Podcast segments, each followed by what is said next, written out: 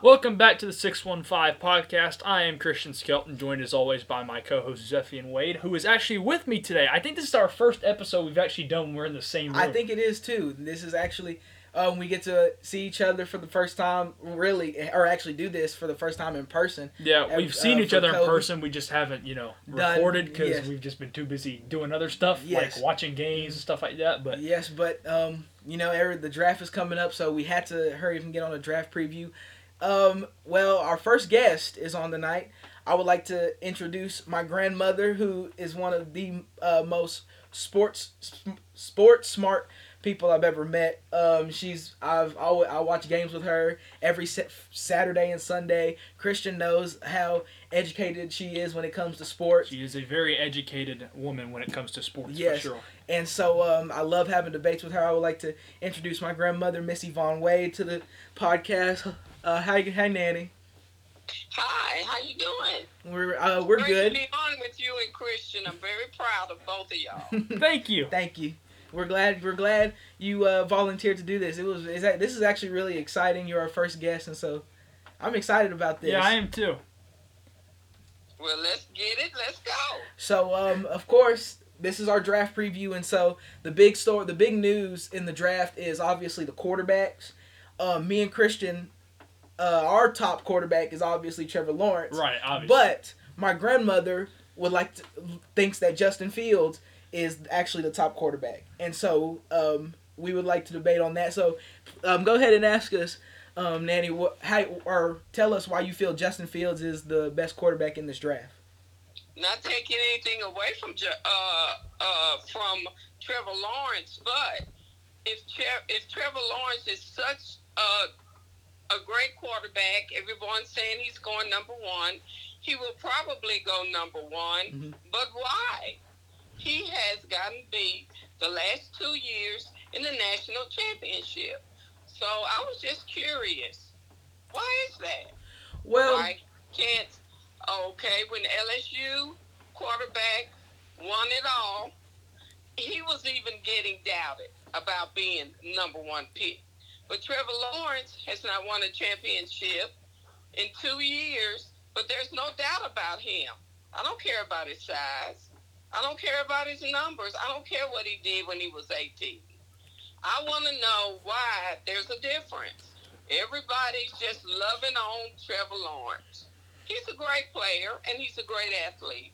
But why is it double standard? That's all I want to know. I don't think he should go number one. He didn't win the national championship. He didn't have great numbers. He was destroyed by Justin Fields. So I just want to ask that question. Can you tell me why? Thank you. Well, Christian would like to go first. Well, one thing I'm thinking about, so Justin Fields and Trevor Lawrence played each other twice in college, both in the playoffs. I don't really remember the stat line from the first game, but I don't remember Lawrence. I mean, Lawrence had a pretty good game in that Fiesta Bowl, but it wasn't impressive in that Fiesta Bowl. Yeah. But he did enough just for them to win. I mean, of course he had that unbelievable turning point where he had that long run. But Fields in that game, he didn't play very well in that Fiesta Bowl. He had two interceptions, obviously. He didn't play to what we've seen him play prior to that during the season, because coming into that game, he had only thrown one interception, and in that game alone, he threw two. So I see what she's saying about that, I see what we could say about that between Trevor Lawrence and Justin Fields in the comparison. Yeah, right, for sure. And I feel like the main reason that all these teams are just drooling over Lawrence, like the way he is, like I know you said you don't care about it, but I seriously think the only reason why teams are drooling over him so much is what she was saying, all the intangibles, his size, mm-hmm. his, his arm. He's got probably the best arm in this draft, mm-hmm. if we're being honest about everything. Well, the thing is, I've seen. Well, I watched the national championship also, mm-hmm. and I didn't see a great arm there. He didn't impress me at all. He didn't impress me when we played LSU. He did, yes, he did. He did. He definitely didn't play good that night.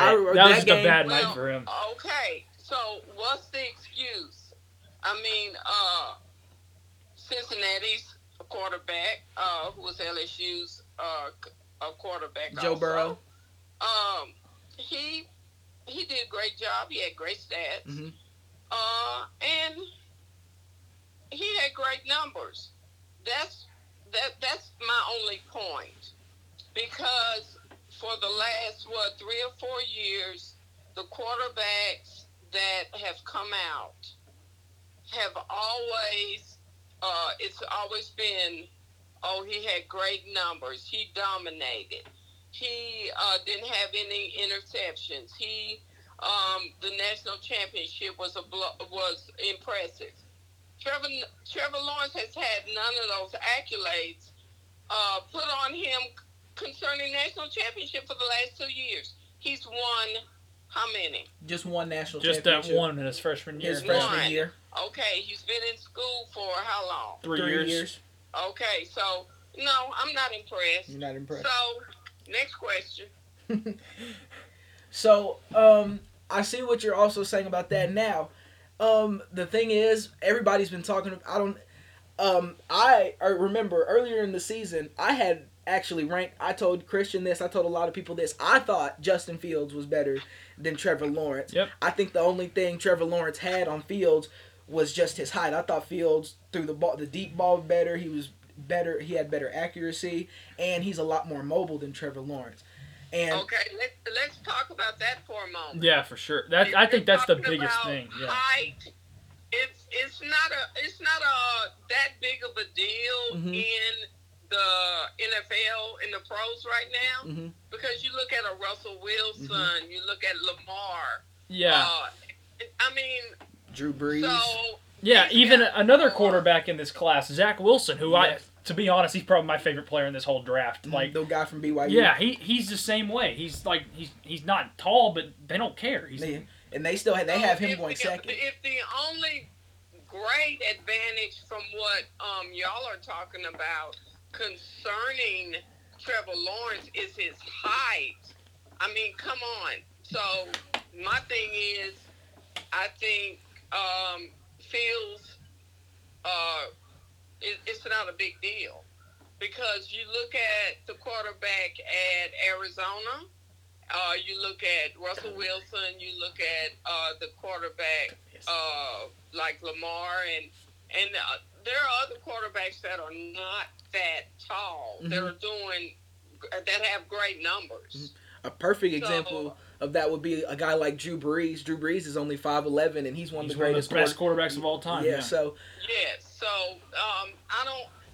my thing is, I'm not trying to take away from Trevor Lawrence. Mm-hmm. I mean, he's a great player. He's put the work in, but I just don't think he should be #1 pick just because he's Trevor Lawrence. Mm-hmm. I mean, I think he's just getting that extra. Everybody's putting that extra on him when he doesn't deserve it.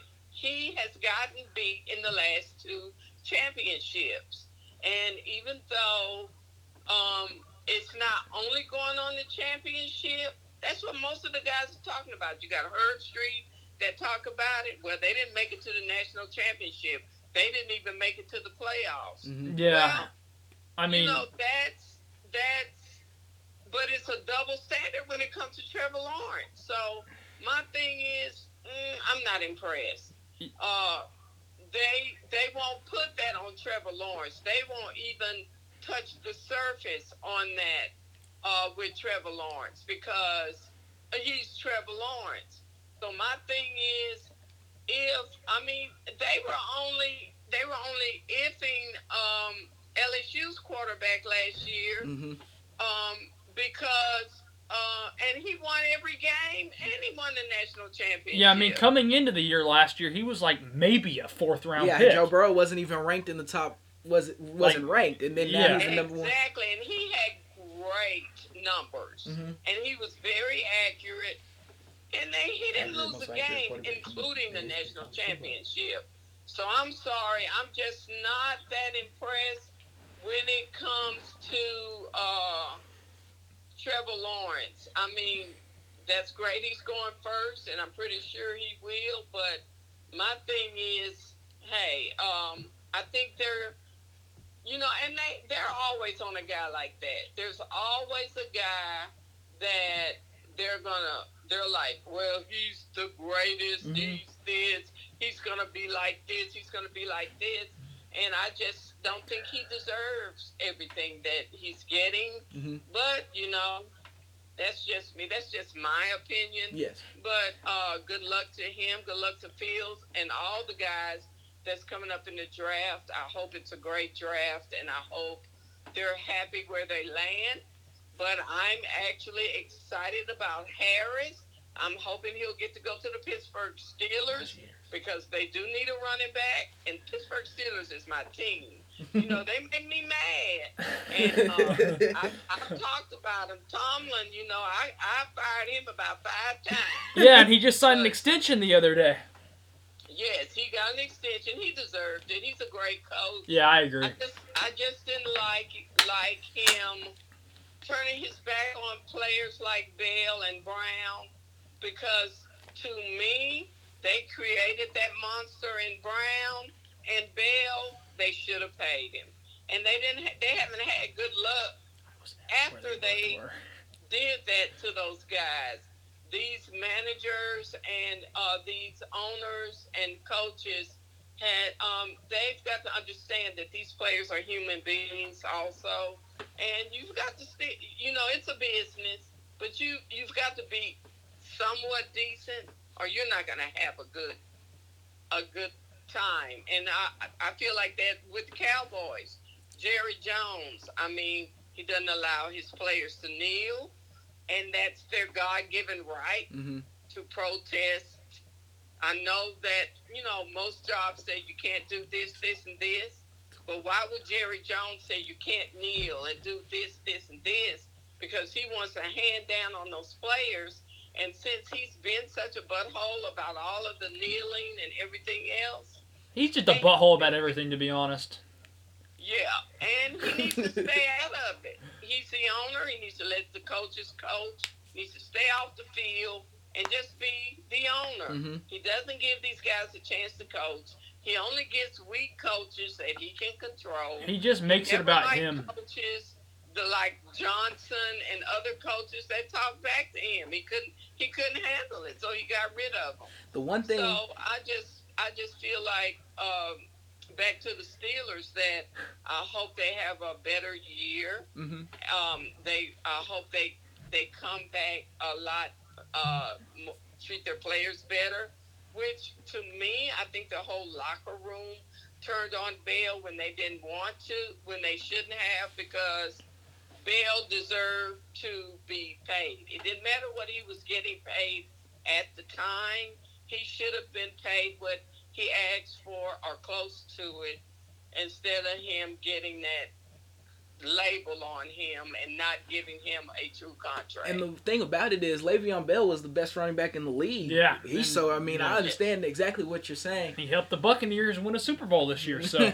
And so did Antonio Brown. I mean, exactly. Yes. Like and that situation happened. And Le'Veon Bell was in the Super Bowl, and the Pittsburgh Steelers were not. No, they were not. So back to the Steelers, I was going to ask you, what did? Of course, you guys lost in that game against the Cleveland Browns, which is a shocker to a bunch of people. Oh, yeah. But watching that game, what did you feel like you guys were lacking watching that game? Oh, I'm sure we were lacking running back. Because, you know, from the beginning when they, when Bell, when he sat out and he was not, they didn't pay him, you know, Tomlin was like on First Take, like, who's my guy Connor, C-O-N-N-O-R-S. Well, you know what? James Connor, he did okay that year, but he didn't do anything since. He's been sick. He had to, I think, do some things because of the cancer situation. Mm-hmm. Yeah, I think so. But he didn't. He had a few good months. That was it. And I just think that Tomlin turned his back on Bell when he should have fought for him. Mm-hmm. And I think that Tomlin turned his back on Brown when they created that monster. And I think both of them should still be in Pittsburgh. But it was because they were stubborn. And that's why a lot of teams lose. they don't respect some of these players, and these players deserve a lot of respect. They work hard. They take their bodies through a lot, and these owners don't respect. Look at Houston. They didn't respect the one of the best wide receivers in the game. She has a great point right there. I still can't believe that happened. I just laugh every time. I mean, that was a horrible trade. You know, you just gotta you've got to understand that you have human beings playing for you. Period. Now, back to thank you for that. Obviously, I was about to ask also. I've seen in some mock drafts that you all are thinking about taking a quarterback to succeed over Big Ben when he retires. I've seen a lot of drafts say that y'all are going to take Trask from Florida, or maybe even a guy like Felipe Franks from Arkansas. So, how would you feel if in the later rounds? Oh, okay. So, how would you feel if the Steelers went ahead and got a quarterback to succeed over Big Ben when he retires, or if he gets hurt or something like that? Oh, I would be so happy. It's time now. The organization and the coach, they need to open their eyes and see that Ben is done. He is done, period. And they should not have let him come back. They should have gotten a quarterback 2 years ago to replace him. And he's done. He has no arm. He's done. And he's pulling the Steelers down, and they're going down with the ship. He's the ship, and he's pulling them down with him. Well, so, my answer personally to that is that's why you re-sign a guy like Josh Dobbs who can make plays all over the field, you know. But, you know, that's just me. Absolutely. And they could have went after several of those quarterbacks that have been going around to different teams. Mm-hmm. It's not like they didn't have the money. So I'm just not impressed. I don't know who is doing what over there, but they need to get it together, because Big Ben is not. He's not injured. He was out a whole year getting ready. He still looked like a hot mess. So it's time. He should not be back this year.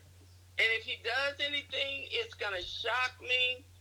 And God bless the next quarterback. I mean, the next running back. We need an offensive line. And what is his name? The receiver, Claypool? Claypool. He's going to be great. Smith-Schuster, I love him. He's got to work harder, and our defense, they're doing great. Mm-hmm. But we need an offensive line, and we need a quarterback and a running back. That's why the Steelers they had a little sense in speaking to the running back Harris from Najee Harris from Alabama. Mm-hmm. And I really pray that we land him. So I would like to ask, land a quarterback also. Well, I would like to ask, why are you so high on Najee Harris? Like, why? Like, what impressed you about him? Watching him this past year. It's Notre Dame. He's just strong. He's tough. He will run straight at you. He don't run out of bounds. So I like that, and you know I hate Alabama. I'm gonna tell everybody. Amen. But they turn out some great players, mm-hmm. but not as many as LSU. Let's be clear. So, but yeah, we'll take Alabama running back. Yes, we will. Hey, it worked for the Titans. It did. It definitely did. Worked for us. It did. And it does. It works for the Titans. So, Nanny, I had one more question. So, you know, I had talked to you about this a couple days ago.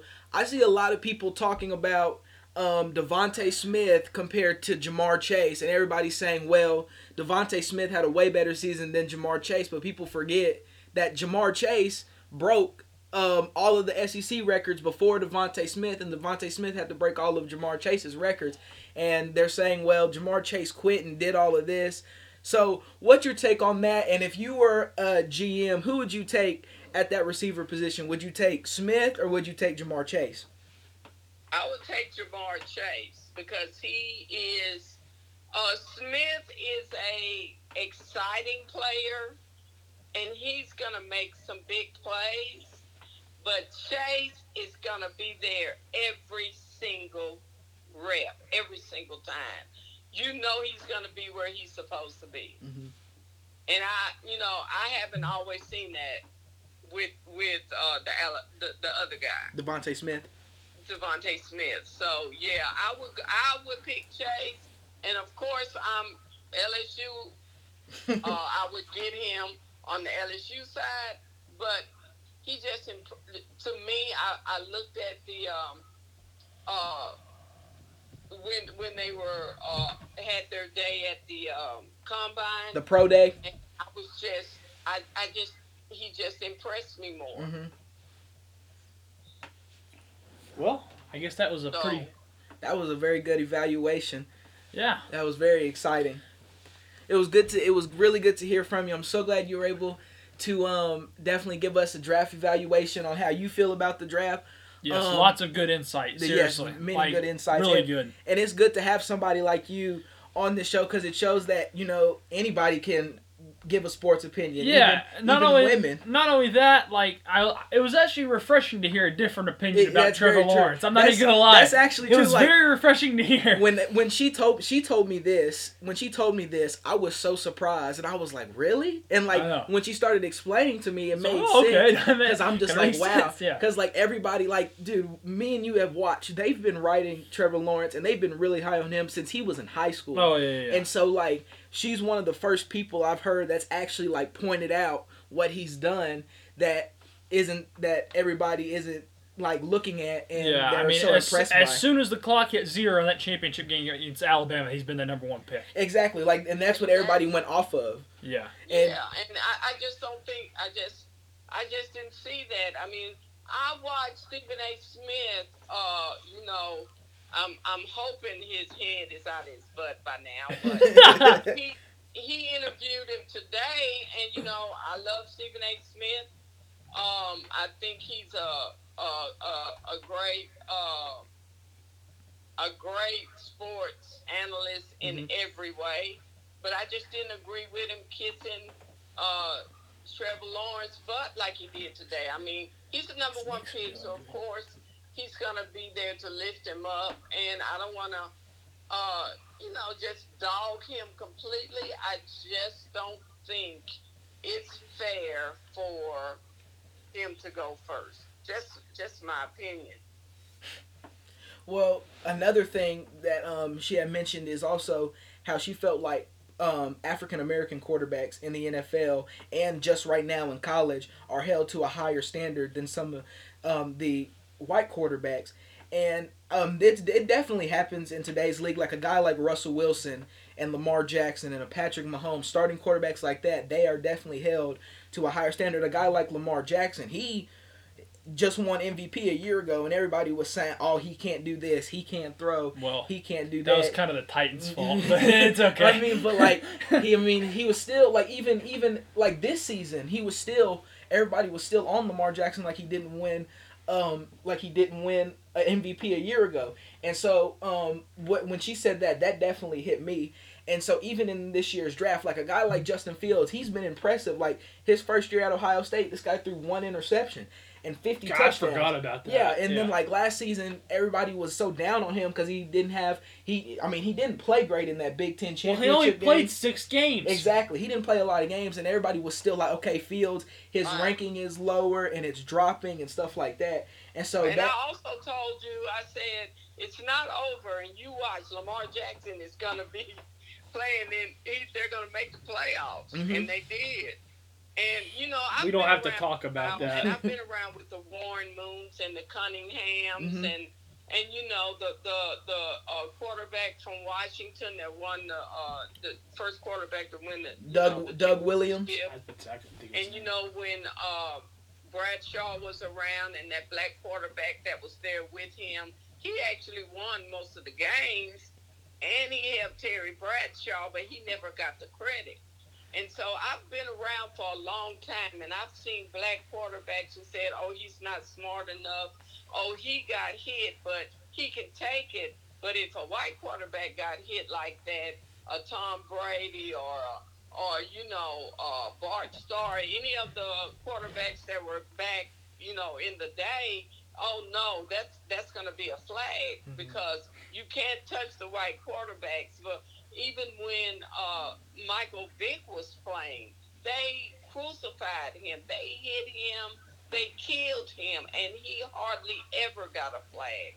So black quarterbacks have to take a lot more hits, get a lot less flags, and have a lot less respect. And you know, that's the world. That's what's going on. So you know, we still got a long way to go, but it's happening in every sport. Yeah. Well, as you were talking about quarterbacks getting hits, well, one way they even that out is instead of calling it on both sides, they just decided to call if you touch the quarterback, it's roughing the passer now. Either way, it doesn't matter. Not all the time with black quarterbacks. Mm-hmm. Well, like not even to this day. I think a perfect example of that was the year after Cam Newton won MVP. Did you see how like he was getting beat up and there was no? Oh yeah, yeah. Like he was getting. Beat I think up he got there. On a lot of people's bad side too after the way he was after the Super Bowl too. But I'm not. There's still no excuse for it. Not to get flagged. Yeah, for sure. You know, it's the same thing about anything that's going on sports wise or anywhere else. You know, players kneeling. You can't be judge and jury. You can't let this happen, but you can let this happen. You can't let Tim Tebow brag and talk about God, which everybody should. I believe in God, and but not have respect for people who want to kneel because of injustice to black men and women that are getting killed by police officers. Mm-hmm. So it's no different. They praised Tim Tebow, but they blackballed Colin Kaepernick. So in that, you know, players are getting hit. Different players, different. Black quarterbacks are getting hit more. They're not getting, like I said, they're not getting the flags that they deserve, and their bodies are paying for it. Mm-hmm. Well, one last question before we let you go. I was going to ask, so you see how we don't really see many minority coaches that look like myself in the NFL, head coaches. And there's a lot of guys that I think deserve to have head coaching jobs like Eric Bieniemy from Kansas City or Todd Bowles from Tampa Bay. So what would you say about that, and what's your take on not so many black coaches having an opportunity in the NFL? Well, I think it's a loss. It's a loss for a lot of teams. It's a loss for a lot of players because these guys have so much intelligence. I would, you know, go with you as far as the way you learn the plays, the way you know the game, the way you study the game. These guys, they're doing the same thing. Mm-hmm. We need more black coaches for our black players, period. We need more black coaches in the middle school. We need more black coaches in the high schools, in college, and especially in the pros. We need somebody to look like us in every sport, in the office, in the management position in baseball, in all of it. Why won't you let this happen? It's not gonna hurt anything. But we as a people, as black people, have a lot to give if we had just get the chance. Mm-hmm. You can't keep playing that good old boy, my friend system in the NFL and think it's going to continue to work. Some of these coaches that just got hired does not need to be there. You had a defensive coach for Dallas that was a disaster last year. Mm-hmm. And it's only because it was the good old boy system. His friend hired him. Mm-hmm. I think his system is just so old, too. Yeah, he's just so outdated. It was bad. The system is old. The laws are old. Everything is old. We can't keep letting all these old people control what is new, what is here to stay. Black people are here. They're here to stay. Spanish people are here. They're here to stay. Laotian and Asian people are here, and they're here to stay. They are Americans, mm-hmm. just like everybody else. No one's trying to take over. We just want to have a chance. I think that was a good one to end on. That was a very good one to end on. Thank you. Thank you, Nanny, for stating your opinion on all those things. I'm so glad that you definitely hit that on this podcast. We definitely needed that with everything going on in the world, and it was so good to hear from somebody like you. And not only that, it's just good to hear from really a woman. We've never really had a woman presence on this show. Yeah, for sure. And so it was definitely good to our first guest, not only for her to be great with sports and sports mm-hmm. educated, but it just her being a woman, it shows that I've had many conversations with women that feel like, oh, it's weird that I'm a girl and I talk about sports. It's definitely not weird. It's definitely awesome. Not weird. It's really awesome. And so I'm just glad that we had somebody like you to come on this podcast and hear from you. Thank you for everything, and we really enjoyed it. No problem, and I look forward to maybe another session with you guys concerning basketball. Oh, let's definitely. Talk a little tennis with Serena. Be all right. She's baseball with the Braves. She loves.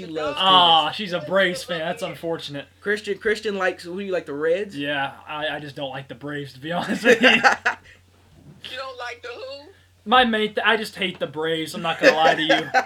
Well, you'll be all right because has Cincinnati got rid of their really prejudiced old lady owner? Did she die or what happened? I'm not even sure, to be honest with you. I just know the Reds are my favorite. I don't follow it super close, to be honest with you. I just cheer for them.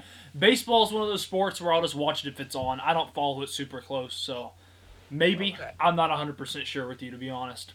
Yeah, I think her name was Marge. I don't know if Marge is still there or not, but we'll talk about it another time. Thanks, guys, for having me. Thank you for thank you for coming on. I'm proud of both of y'all. Thank you. Thank you. All right, bye-bye. All right, so we're back. We just got off the phone with Zephian's grandma. That was a very thrilling interview. Yes. Why did I say thrilling? That's not really a word, but it was exciting. It was a very exciting interview. Lots of good insight from her, for sure. What were your overall thoughts on it? Oh, I mean, first of all, look, my grandmother, she's, like I said, she's very sports-oriented. We're very, when it comes to my family, we're very sports-oriented. Sorry, excuse me.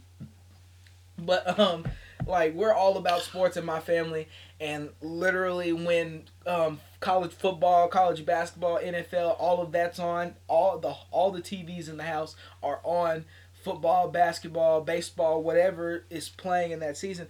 So, just to hear from somebody like that, especially I'm really close. You know how close I am with my grandmother, and I'm just glad that it was good to hear from a lot of y'all probably may not know this. My grandmother actually had to go to the hospital this past year for COVID. Yeah, I'm not sure if we I think we actually had to push an episode back because of that. Yes, yeah. And so for her to, what she's done, she's doing so much better now. She's moving around a lot better. I mean, I was scared because, man, if I, how close, I am with her. And, I couldn't imagine losing somebody like her. Yeah. And so, for her to fight through that and get better, she's rehabbing, she's done so much better. And, for her to come back and, you know, be on the show. It just meant so much, and I'm so glad we got to hear from her and just her insights. We're hoping to have more guests on the show. We have a big guest coming real soon. We're not going to announce who it is right now. Yeah, we're just going to keep that on the down low. We're going to keep it on the down low right now, but it'll be coming real soon with new well, I don't know about real soon, but probably at least by the end of the summer would be the latest. So we're very excited, and we hope to have more guests. Let us know if you guys want to be guests. We want as many people on this. We want to get this all over. We want to get this all over many social platforms and more people to hear about us. So now let's get to the... So what are we going to do? Are we going to do the questions first, or should we do the questions last and just do what we want to talk about first? I think we should do what we want to talk about first. Okay, well, since we're both Titans fans, yes, I say we start with the Titans. Yes. So I say go receiver. Well, that's I'm just going to go ahead and say that. I say go receiver. We do. I feel like we definitely need another playmaker in this draft. I mean, this draft is filled with so many guys. We can definitely get, especially at the pick that we have. There's going to be so many guys that are 26. I got to look back at it. I think it's earlier than that. It's like 23, I think. There's so many available weapons at this draft. I mean, like, even, with the receivers, like, there's so many great receivers. Obviously, you got Ja'Marr Chase, DeVonta Smith. But we obviously can't forget about guys like Jaylen Waddle. Jaylen Waddle was one of the most electrifying players, not only this year, but probably of all time. 22nd. We got the 22nd pick? Okay. Yeah. But back to what I was saying about Jaylen Waddle, he's probably one of the most electrifying players in all of college football history. And so, like, we all saw how Alabama was still they weren't really affected by it, obviously, but they just weren't the same offense with him not being there.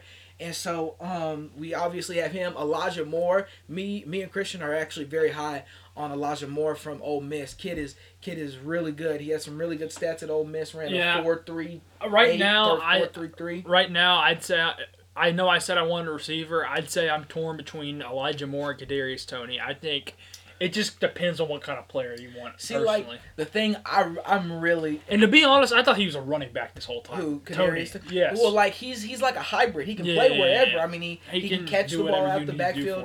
Like, watching him, like, dude, first of all, he absolutely torched us when he played LSU. He was just... Like, I was actually rewatching that game. I'm going to be honest. When he played Tennessee, I don't really remember what he did. Because, one, my girlfriend was over here, and two... I just didn't really care. I was already checked out. Y'all weren't going to win that game anyway, buddy. I'm just sorry. We were up like 7-3 at one point. Yeah, but y'all weren't winning. It wasn't a blowout, which I wish it would have been because then Pruitt could have got fired at you sooner. Well, but everything works out for a reason. We got to fire him without having to pay his buyout.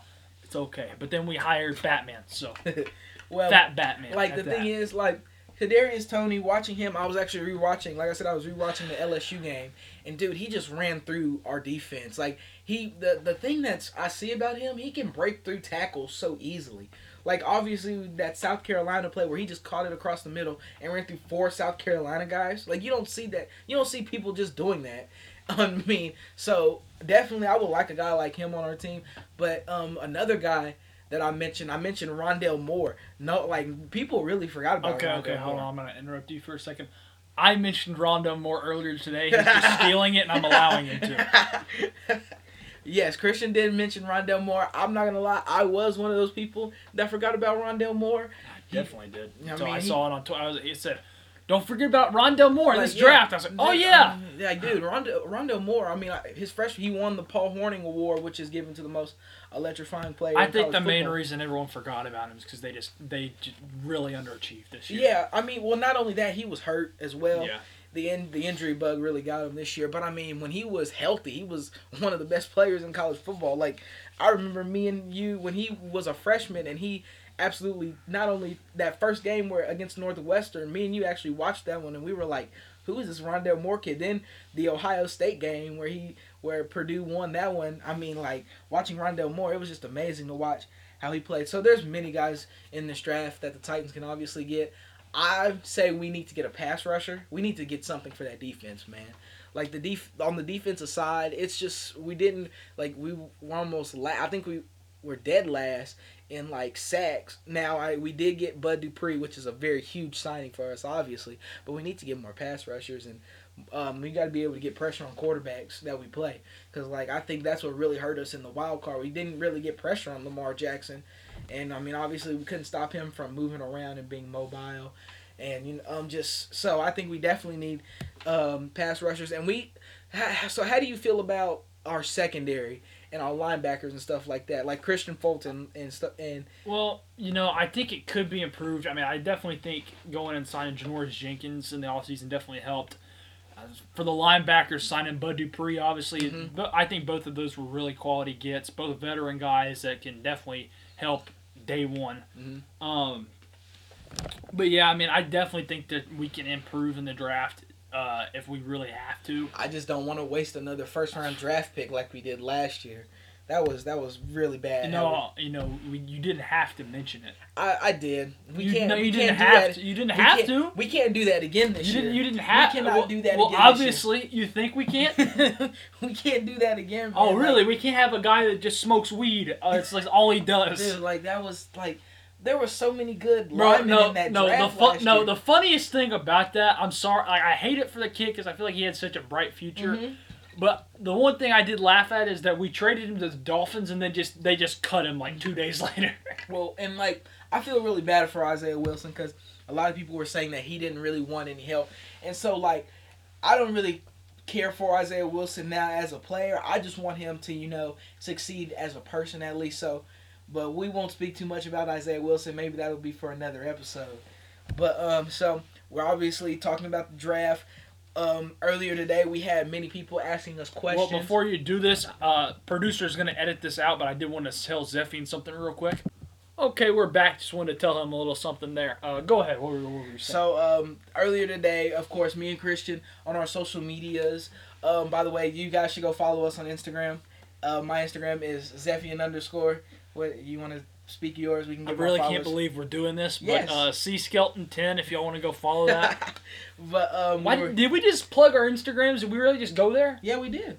Why not? I guess it's good to. We can get more people on this.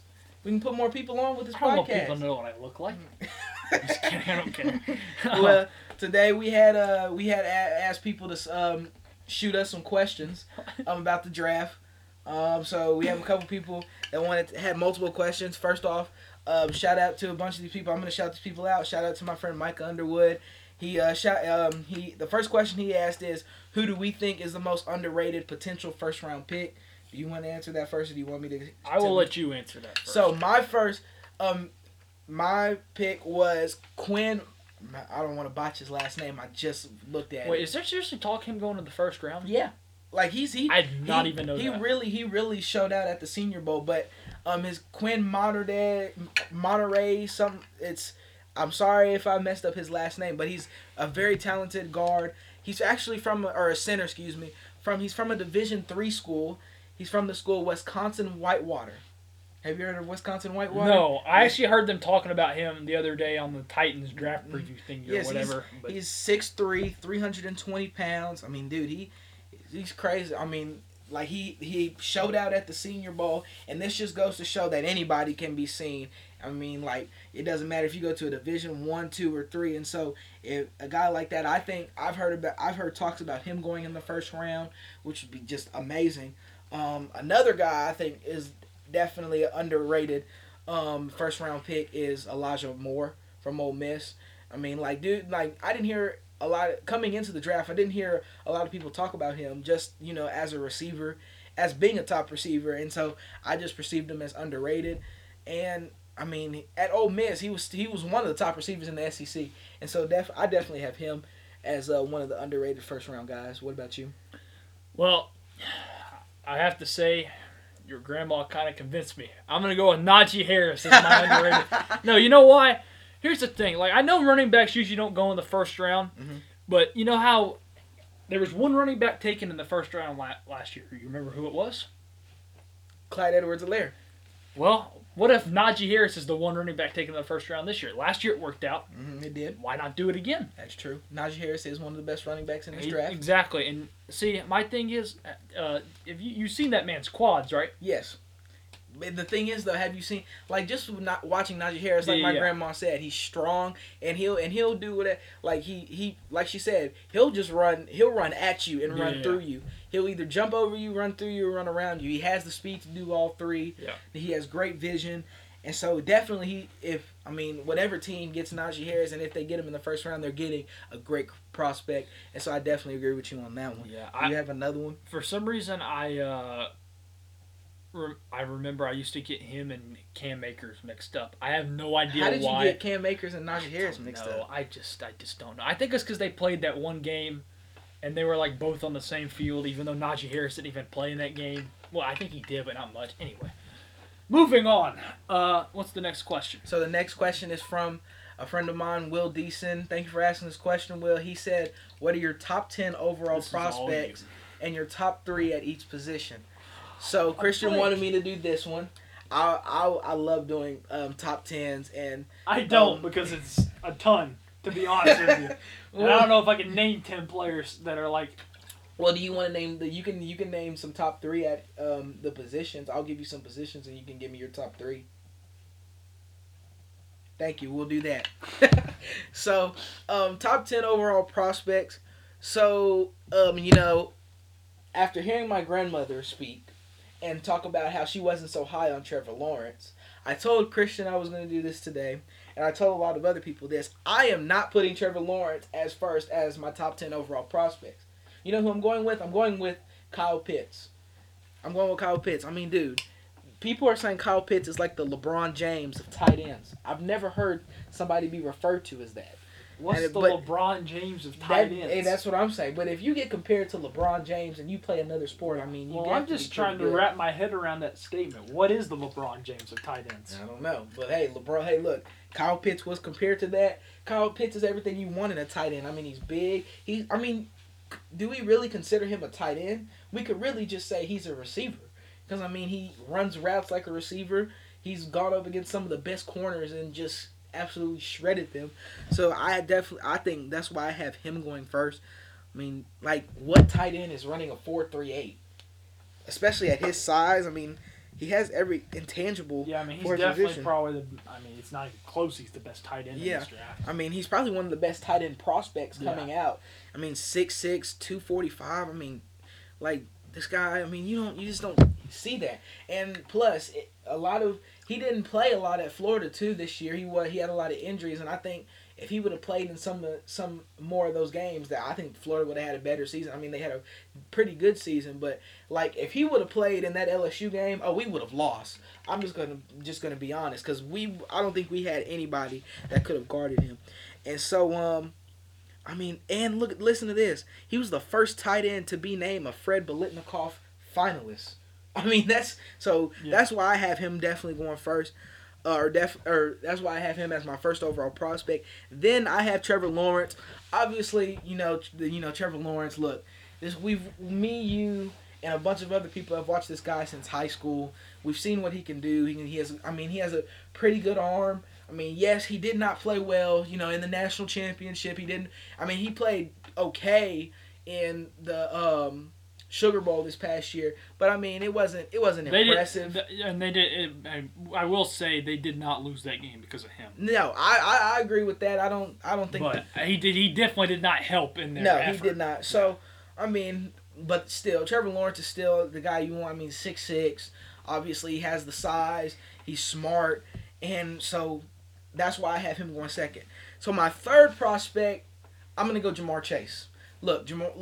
Everybody says Ja'Marr Chase quit on his team. Well, a lot of guys were opting out, and he didn't quit on his team. He didn't quit on his team, so I don't know why people are saying that. Secondly, DeVonta Smith is better.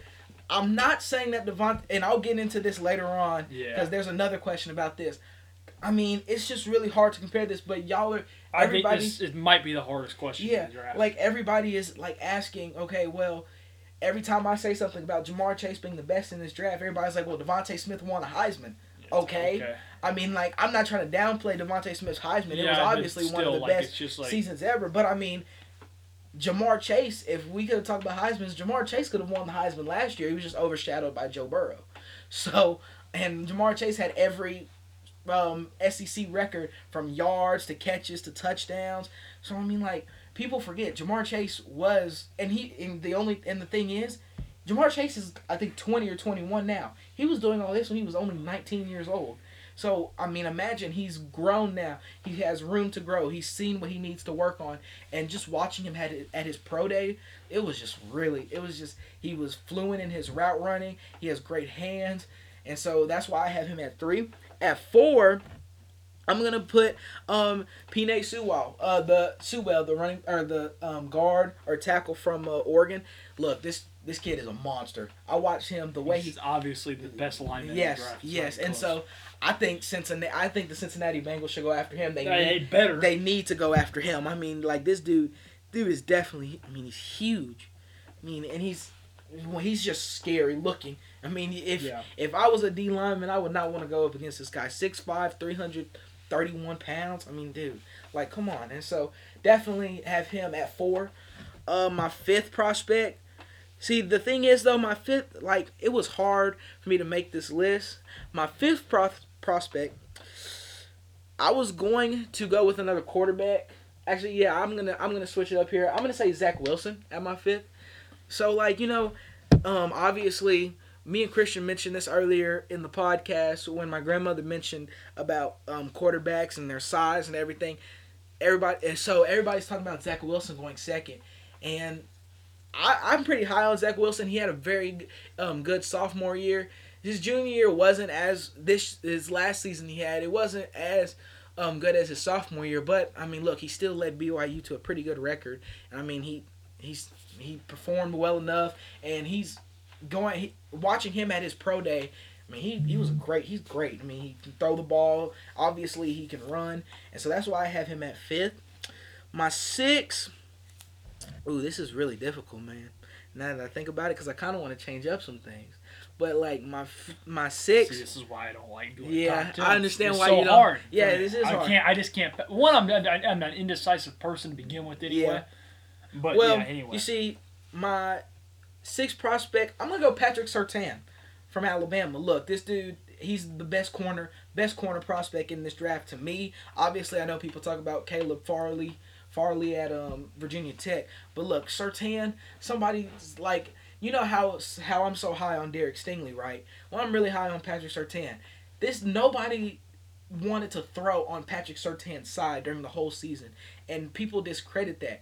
I mean, he has all the intangibles. I mean, obviously, he went to Alabama, and like I heard somebody today, somebody said Alabama's like the 33rd NFL team.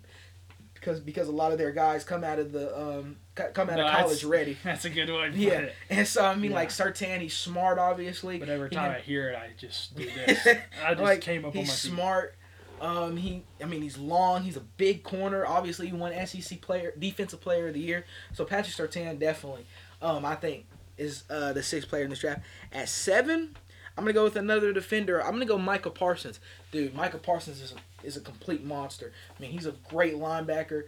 I mean, I think he ran like a 4.3. He ran a 4.3. I mean, that's great for a linebacker. And he's obviously the best. I mean, if it really wasn't for Surtain, I would have Micah Parsons as the best defender in this draft. Yeah. But I think the only reason a lot of people are discrediting Micah Parsons and like dropping him on his draft stock is because of the whole his maturity level at Penn State and a lot of stuff going on there, and so but if none of that happened, I think Micah Parsons could be a top 3 guy, and so I could see a lot of teams going after him. Oh man, this is really. I'm on 8, right? Yes, I'm on 8. This is really difficult now that I think about it. This is very giving me just a headache just doing this, to be honest with you. At 8, I'm gonna go. This is where I'll bring in DeVonta Smith. Look, obviously DeVonta Smith had one of the best seasons for just really any Heisman winner or just receiver, leading him to a Heisman. So yes, a lot of people. I hear a lot of people discrediting DeVonta Smith's Heisman Trophy season, like, oh, well, it was a COVID year. Does this year really count? I mean, yeah, it still counts. Does this year count? I mean, like, football, didn't yeah, they? But, like, dude, like, he still dominated, and, like, he did this without Jaylen Waddle. I mean, like, just watching DeVonta Smith, the way he played First of all, the thing I like about DeVonta Smith, he's a gamer. When you need a guy to make a play in a big game, DeVonta Smith is that guy. Me and Christian watched the Georgia game. DeVonta Smith dominated that one. He dominated the Florida game. Dominated the national championship and the college football playoff against Notre Dame. So that's why I have him in the top 10 at number 8. Now, I do have Ja'Marr Chase over him. A lot of people, that's another draft. There's so many questions in this draft that are going to be hard to answer. Who should be over? Okay, why are you putting Zach Wilson over Justin Fields or this or that? But another question that's definitely hard to answer is who would you take, DeVonta Smith or Ja'Marr Chase? So that's how I feel about those two receivers. At 9, I might bring it. Yes, at 9, I'll bring in Justin Fields. Obviously, look, I know Justin Fields did not have the year that we all. Shoot, I know. I picked Justin Fields to win the Heisman this past year. He didn't, obviously, and he didn't have the year that we all projected him to have. I forgot you picked him to win the Heisman. Yes, I did. I did pick him to win the Heisman. But if we go rewatch that college football playoff game tape of him in the Sugar Bowl, I think to me that was one of his best games he's ever played. I mean, he was accurate with the ball. His deep ball accuracy is he puts the ball on the money. I mean, dude. Just balled out in that game, obviously, and he obviously helped them win. And another thing I saw, he's tough. Obviously, he took that hit. Dude, that was one of the nastiest clean hits I've ever seen in my life. And dude, just watching that, it hurt me. I felt that in my ribs. So for him to come back out and still just dominate the way that he did, really showed me some, and they really impressed me. So I have him at 9, and at 10. See, the thing about this one is 10 is hard for me because, there's so many guys I can put at 10. There's Jaylen Waddle, there's Travis Etienne, Trey Lance, Najee Harris. But I think I'm gonna go Najee Harris here at 10. It's just hard for me not to put Najee Harris in the top 10. Obviously, look, Najee Harris has it all. He's it's weird the way he moves and the way he runs. It's so fluid. It's like I heard somebody earlier in the season. When it was college football season, they said that Najee Harris moves like water, and that's just the best analogy you honestly can really say. Just the way he moves very fluently. He's strong running the ball. He'll run through you. He'll jump over you. He'll run around you. He can do it all. He can block. He can catch out of the backfield. So that's why I have him in my top 10. And those are my top 10 overall prospects. He does whatever he has to do to get the job done, basically. Yes. Now, top 3 for each position. I'm not going to do each position. I'm really just going to do, probably the 3 main positions, quarterback, running back, receiver, and then... don't do running back because it's basically what we can do next. Yeah, okay. That next question. Okay, so I'll do quarterback and receiver. Okay. Yeah, and I'll actually do this one. At least for quarterback, I will. Okay. So, who are your top 3 for quarterback? Wise. I'll go number 1. I will go Trevor Lawrence because I will be a what's a clean way to say this? A sheep. Yeah. A sheep. Yes, I will be a sheep and go with Trevor Lawrence at number 1 just because I just think he has all the things you need from a quarterback in the NFL. I know someone's not going to agree with me on that, but hey. I do understand her point. I do see where she's coming from, but personally, I just disagree with it. We are all allowed to have opinions. Yes. That's what's great about this. Number 2, I have Zach Wilson because, to be honest, he's probably my favorite player in this draft. I think Trevor Lawrence is better than him, but I'm going to be, one, no homo. He's a very handsome man. I'm just going to be honest with you. He's just a very handsome man. That is one of the funniest things you've said on this podcast. And he's a handsome man. You've said a lot of funny things. Okay. I'm not getting into this. I'm looking at pictures. Hold on. He's pulling up a picture of Zach Wilson. Hold on a second. Hold on. So that's why you have him at number 2 because you think he's attractive? No.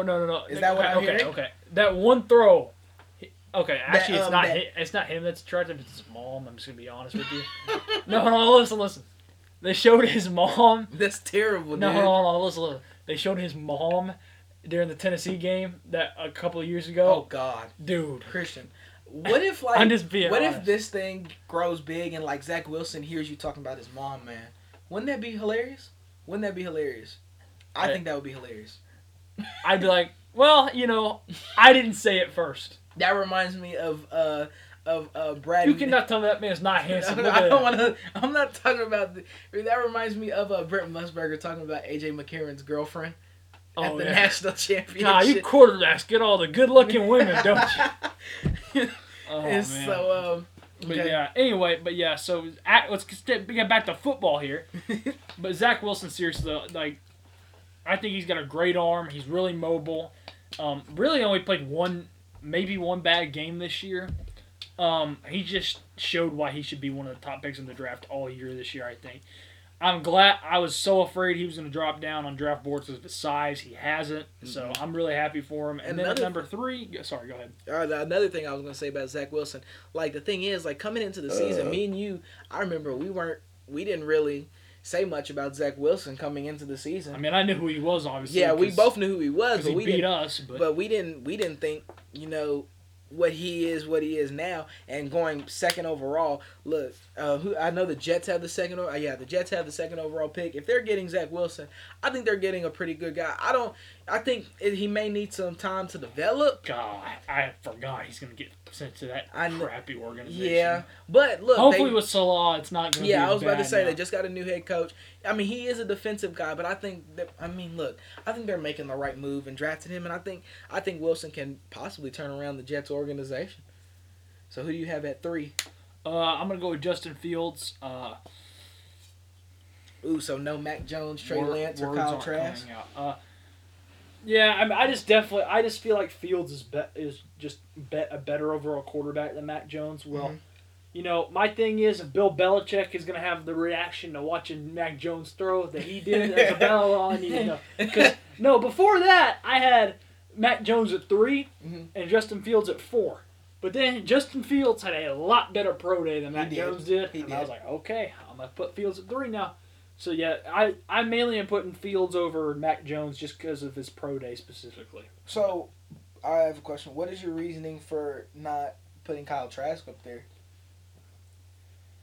Obviously, so it's you're a Tennessee fan. Well, I've always thought Trask was good. My thing is, I think he's just coming out, and I just think he got bad luck with what year he decided to come out. He's just gotten bad.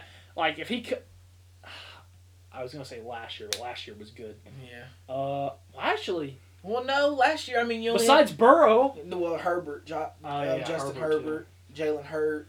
I mean, there's a lot of quarterbacks. Jalen Hurts. I feel like last year would have been a better year for him, though, honestly. Well, maybe next year, too, but I mean, yeah, I just feel like he got bad luck with what year he got put in, and that's the only reason. I just think it's just going to be a numbers game for him. It's going to... Well, number one for me... yeah, I might have to agree with you on this one, Christian. I know my grandmother is not gonna, be very upset with this. Man, I wasted my time. But she did have a point about everything she was saying, so I do really like everything that she said on, that she was able to speak her opinion. But I'm still putting Trevor Lawrence. I mean, look, everybody's putting Trevor Lawrence at 1. Me personally, I would love to put Fields there, but I mean, I still got to put Trevor Lawrence up there. I mean, obviously, the kid's, 6'6". Yeah, I mean, we keep on talking about his height, but not only that, I mean, he's smart. Here's another thing we didn't talk about. It's freaking sunshine. What more could you want? He's the picture perfect quarterback everybody wants, really. I mean, if that's you think exactly about what it, I mean. Yeah, I mean, he's the picture perfect quarterback. At 2, I'm going to put Fields at 2. I'm going to put Justin Fields at 2. Look, obviously, like I said, Justin Fields, he's tough. He's not afraid to stick his nose in there and get a first down or just run. I mean, not a lot of quarterbacks will do that. So, obviously, that's why I have him on there at 2. And he's like another thing people don't talk about, he can throw the deep ball, and he's so accurate with the ball. He's very accurate, Justin Fields is, and he'll put the ball where his receivers can only get it. And then at 3, I'm going to put Zach Wilson at 3. Like you said, I mean, at first, Zach Wilson was a very underrated prospect. Nobody really talked about him. But then, after watching his pro day, I mean, dude really, really shined at his pro day. Obviously, people talk about his size, but I mean, you can't, don't disregard somebody because of their size. Because, like my grandmother said and you said, I mean, one of the greatest quarterbacks, Drew Brees, by the way, congratulations to him on retiring. I hate that he had to go out the way that he did. Yeah, that was really disappointing. Does suck, but... I mean, he's one of the greatest quarterbacks of all time, and he's only 5'10". Russell Wilson is one of the top quarterbacks in the league right now, obviously. And why? Why would you show me that? But he's obviously one of the best quarterbacks in the league. Kyler Murray's coming up, and so obviously. Like, the thing is, everybody's just... The size theory that you have to have good size to play quarterback is just really going out the window at this point. I'm very glad that it is, too. And so, those are my top three. My reasoning for not having Mac Jones or Kyle Trask in there... Look, Mac Jones can definitely throw the ball. And he has good accuracy. He has a pretty nice arm. The thing that a lot of people talk about is he can't really move in the pocket. And yes, you see that he can move around enough to get the ball off, but he's not one of those guys that, you know, is gonna get 7 yards and get a first down. You know, he's gonna throw it. So Mac Jones, I mean, another thing that another reasoning for him not having being in the top three is because all the weapons he had around him. I mean, he had Najee Harris, DeVonta Smith, obviously he won the Heisman, Jaylen Waddle, John Mechie. I mean, he had a bunch of weapons around him, so I guess we have to see what Mac Jones can do with no weapons, depending on where he goes. But I think if Mac Jones gets in the right system, I think he can definitely shine. And he sits behind a veteran quarterback and learns. I think he can definitely do something with that. And then my reasoning for not putting Kyle Trask on there. Look, I was high on Kyle Trask until I watched him play in the LSU game and the bowl game against Oklahoma. I was really high on him until I watched him play. I still don't know why he played in the bowl game. I don't know why he played in that either. I wouldn't have. I mean, like, it. I wouldn't have played considering the fact that, you know, he didn't have Kadarius Toney, he didn't have Kyle Pitts. I mean, like, no, man. Seriously, like if he had his whole team, that's my thing going into it. I would have been like, okay, if I have my whole team, I'm going to play. Mm-hmm. If not too many people opt out or decide not to play, I'll play. Mm-hmm. But if Pitts is out, if Tony's out, I'm not playing. That's what I would have done. If Pitts and... I definitely just said Pitts. It's okay. If Pitts and Tony were both playing, I would have been like, okay, yeah, I'm going to play. But, yeah, anyway. I think that definitely hurt him. But, look, Kyle Trask, he's still... He has a good arm. He has a really good arm, and so he can definitely put the ball where it needs to be. But at the end of the day, that Oklahoma game really did drop his stock. I'm still laughing. You know, there's another guy in this draft that nobody really talks about that I've heard. Kellen Mond is actually a really good quarterback. Yeah, I mean, I feel like he can definitely be like a quality steal, like in those late rounds, like maybe second or third or fourth or fifth. Mm-hmm. He'll definitely be a quality steal for someone. I feel like. So we'll go to receivers now because the next question we have is about running backs. We'll go to receivers. Obviously, I mean, for me, number one, I'm going to have to go Ja'Marr Chase. Ja'Marr Chase. Ooh. Okay, I don't know why people are making fun of me because I said Ja'Marr Chase. Look, people don't understand. Ja'Marr Chase is still one of the best receivers, and whoever is getting Ja'Marr Chase in this draft. I'm about to blow y'all's mind with my list. Hold on. A lot of people are blowing their minds sending me their list. Like my friend Will Deason, he sent me his list. He had DeVonta Smith at 4. Well, I don't have him at 1, I'll tell you that much. Well, I mean, I don't have him at 1 either. I have him at 2. I have Ja'Marr Chase, obviously. DeVonta Smith, I spoke on both of them. At 3, 3 for me is kind of hard. But at 3, I think I'm going to go with... Look, I'm going to go with Jaylen Waddle at 3. Like I said, dude is one of the most electrifying players in this draft. I mean, you can put him at punt returner, kick returner. He'll do his thing. You can put him at slot receiver, outside receiver. He can get open. I mean, so the game that really impressed me watching Jaylen Waddle was that Auburn game last year. Dude had 4 touchdowns. He had a kickoff return. I think you meant 2 years ago. No, it was 2 years ago. Yeah, because we broke his ankle. Yeah, it was 2 years ago. Well, we didn't, but Neyland Stadium did.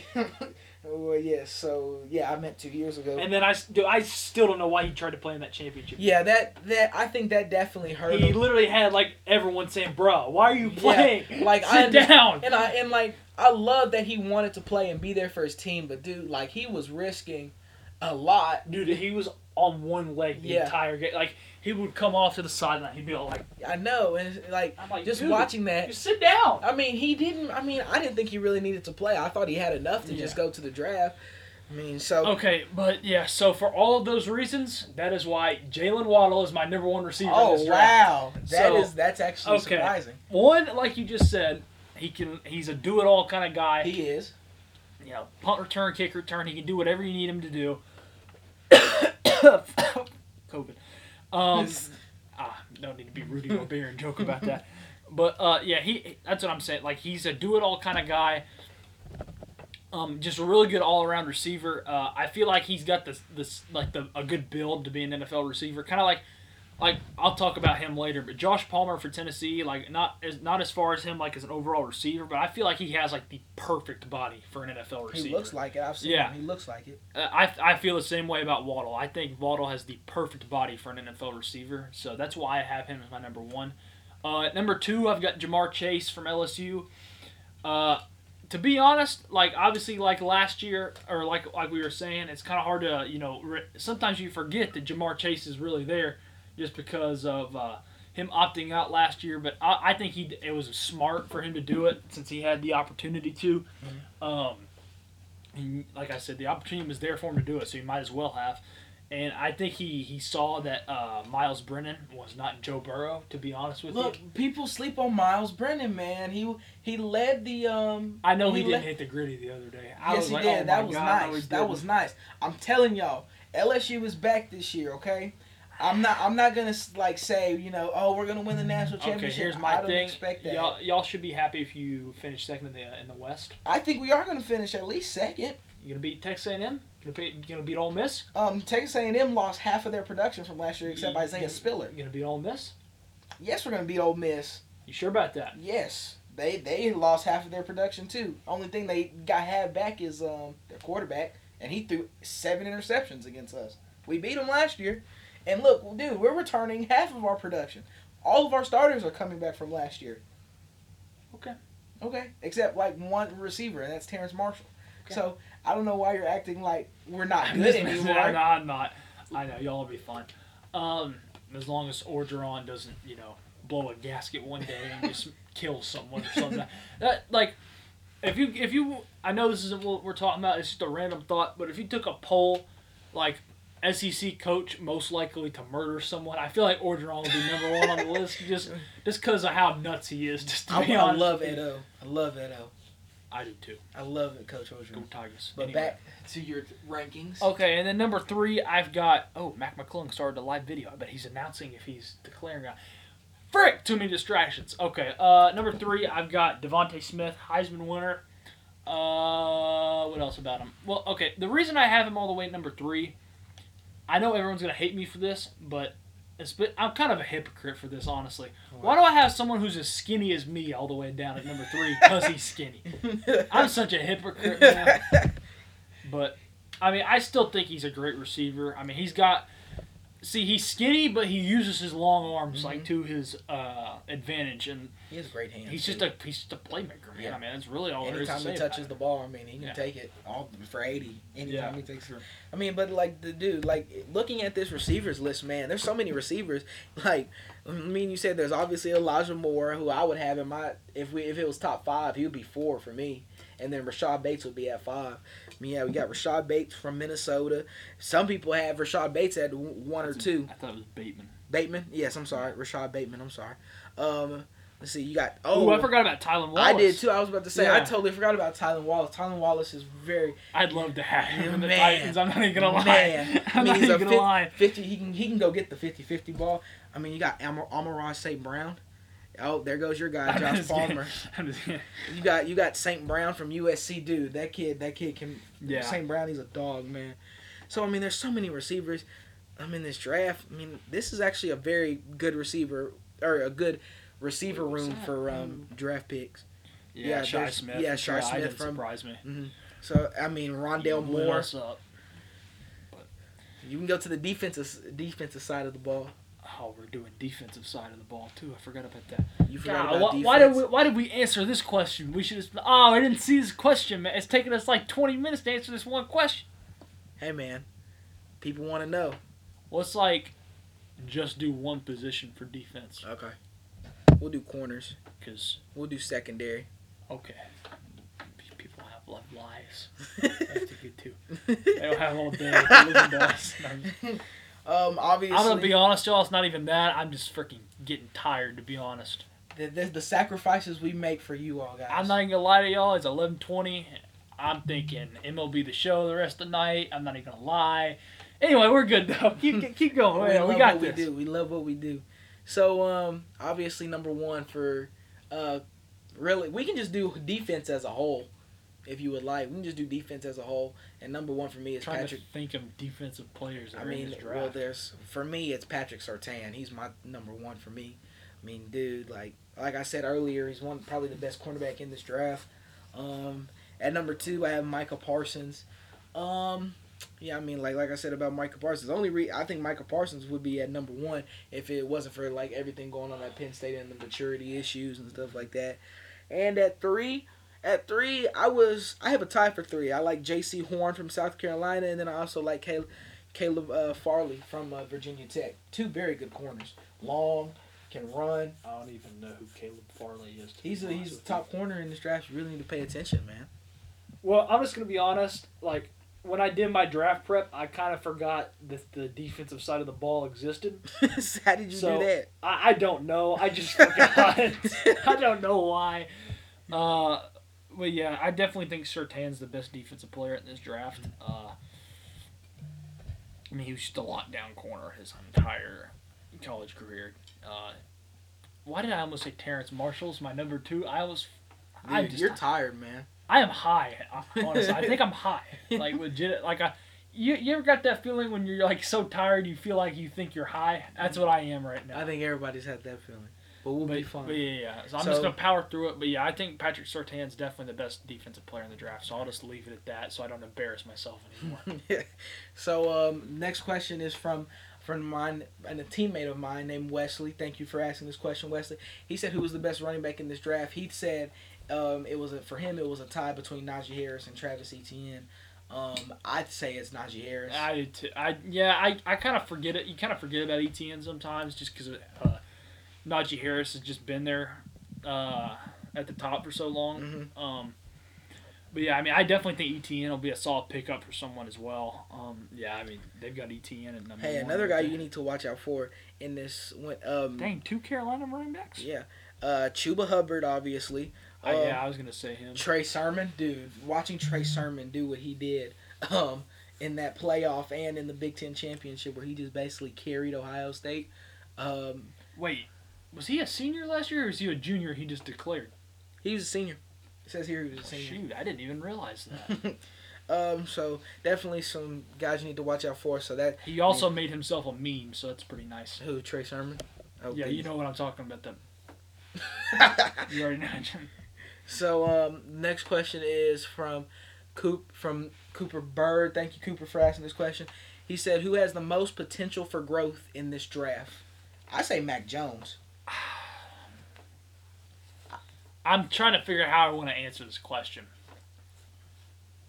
I'll let you go ahead. I say Mac Jones. I mean, like, if Mac Jones... I guess it just depends on where Mac Jones goes. If he goes to somebody like, you know, the Patriots or, like, a good system for quarterbacks, this dude can definitely shine in that system. And so he just keeps on growing, He can be... And, like, if he sits behind an actual decent quarterback or just a veteran... Like if he was drafted by the Falcons, like well we don't know if he will be, but if he was drafted by the Falcons or like the Packers or somebody like that and learned from a guy like Matt Ryan, Aaron Rodgers. Packers, they did that last year. Yeah, and so if Mac Jones can definitely is the guy that has the most potential for growth. What about you? See, I feel like this question will be better answered after the draft, after we know what teams everyone's gone to and everything.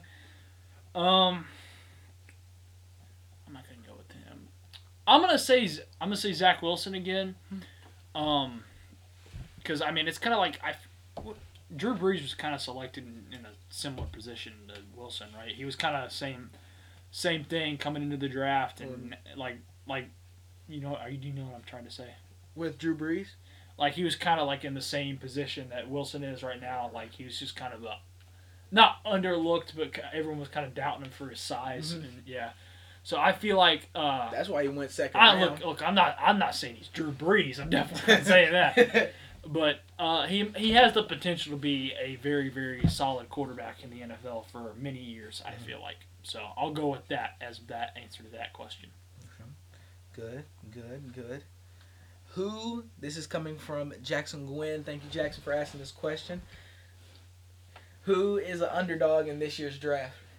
Oh, that's what you were... Oh, I thought you were preparing for another question. Let's go! Sorry, the Grizzlies beat the Blazers. I got really excited. Let's go!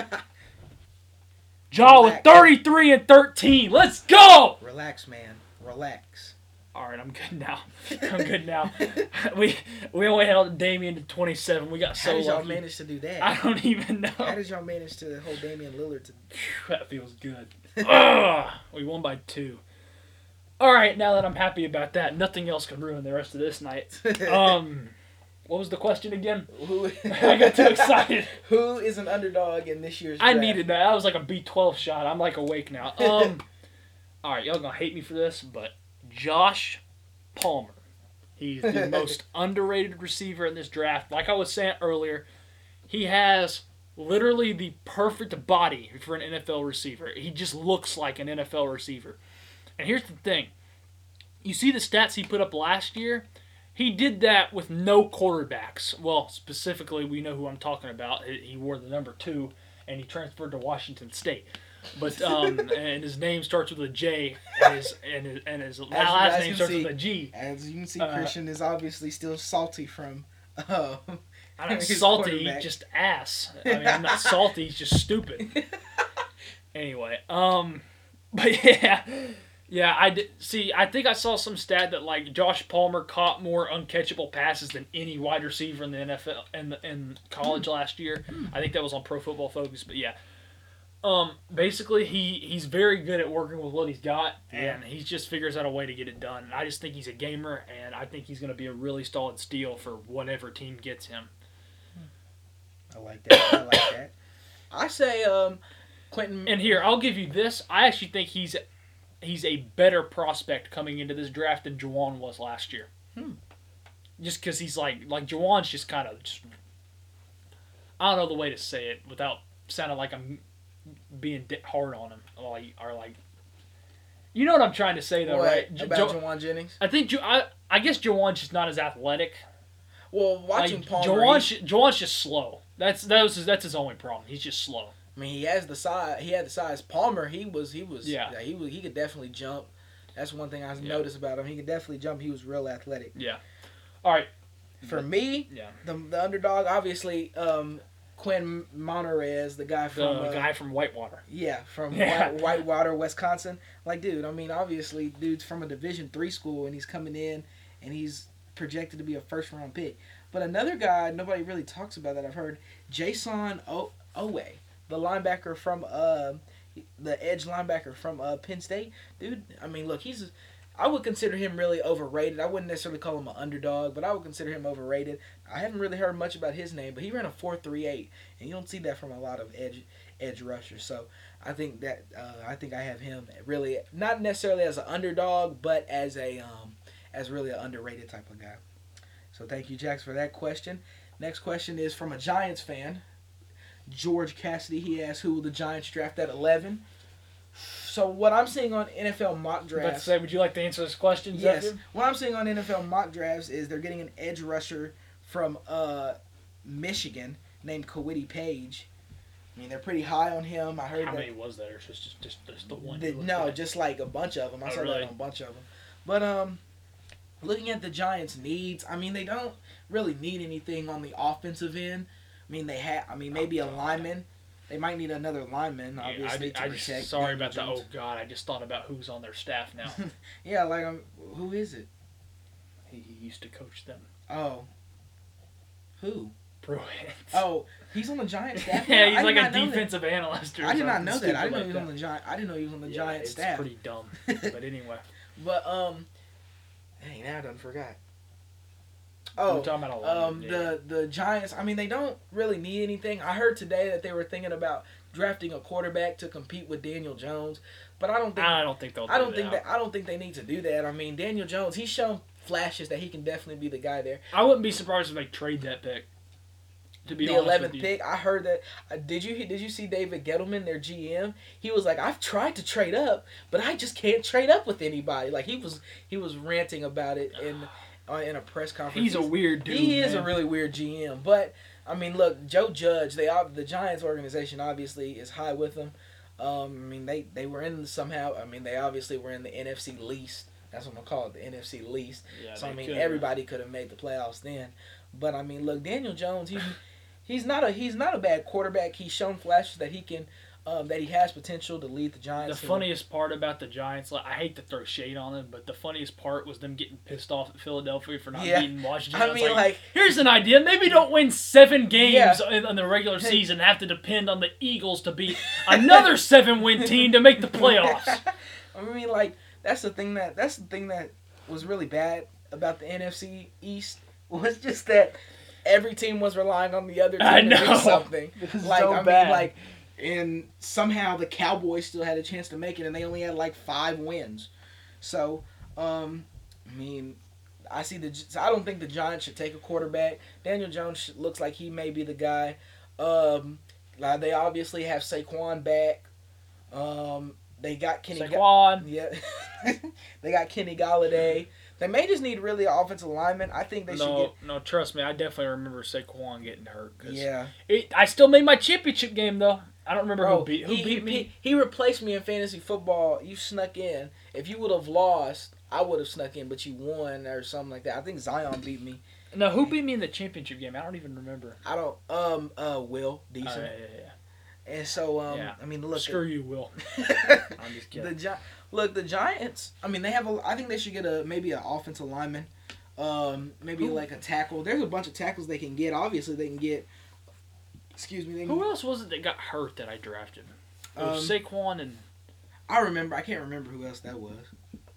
But I mean, my first 2 picks. There's Rashaad Slater. That's another guy that's very underrated. Rashaad Slater, the Northwestern offensive tackle. He's a junior. He's big, man, and nobody really talks about him. They said he has really good feet. And, I mean, he can move really well for a lineman. He's 6'4", 304 pounds. So nobody really talks about him. I think the Giants, they wouldn't definitely go wrong getting a guy like that. There's Alex Leatherwood from Alabama. So they have options when it comes to the tackle position that they can pick. They can get there at 11. All right, so the big question. I think this is the best question. What type of receiver do you want in the NFL? A guy like Ja'Marr Chase or a guy like DeVonta Smith? Well, based off both of our lists, we would both prefer Ja'Marr Chase over DeVonta Smith. Yes. No disrespect to DeVonta Smith. That was my friend Patrick Buckley who asked that question, which is weird because he's a Clemson fan, and he was asking about DeVonta Smith and Ja'Marr Chase. I was gonna make a joke about Dabo, but I just didn't feel like it. So anyway. Well, I mean, yeah, obviously. Oh, Sweetie's got that. Do you remember that tweet? Oh, jeez. Oh, jeez. But Ja'Marr Chase, I mean, look, Ja'Marr Chase is really the ideal receiver. For the NFL, I mean, he's big, 6'3", 6'4", 4'3", 4'3", 8'40. I mean, he's the ideal guy you want. But I mean, that still doesn't take away the fact that doesn't take away anything from DeVonta Smith. If DeVonta Smith was the same size as Ja'Marr Chase, I would really put him over Ja'Marr Chase. I mean, look, DeVonta Smith. The thing that I like about him, he runs really good routes, and he finds a way to get open. And, despite him being the size that he is and being really, really skinny, he still goes up for the ball, and he's really, really strong. That's another underrated thing about him. Okay. Another question about DeVonta Smith coming from Kyle Thompson. Thank you, Kyle, for asking this question. He said, a lot of people are saying that DeVonta Smith won't be drafted in the first round. Do you think he'll be drafted earlier or sooner in the first round? He won't be drafted in the first round. He may be a set. I feel like he's gonna. The lowest he'll drop is top 20. Really? He's the highest. What if the Titans get him?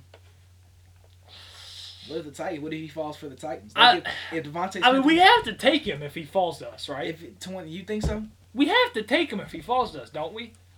I mean it's the Heisman Trophy. If the Heisman Trophy winner falls to us at 22, we have to take him, right? If he's not a quarterback, we have to take him. I mean, yeah. I mean, we need a receiver anyway. We might as well take the Heisman Trophy winner. We do need another receiver. I mean, look, A.J. Brown's obviously our number one guy, but who's two? Dude, he was playing golf at Champions Run the other day. Did you see that on his Instagram? Yeah, I saw him playing golf. I literally play there. That's our home course that he was playing at. Well, why didn't you go and play there that day? Because I didn't know A.J. Brown was there. What do you mean, why did I go?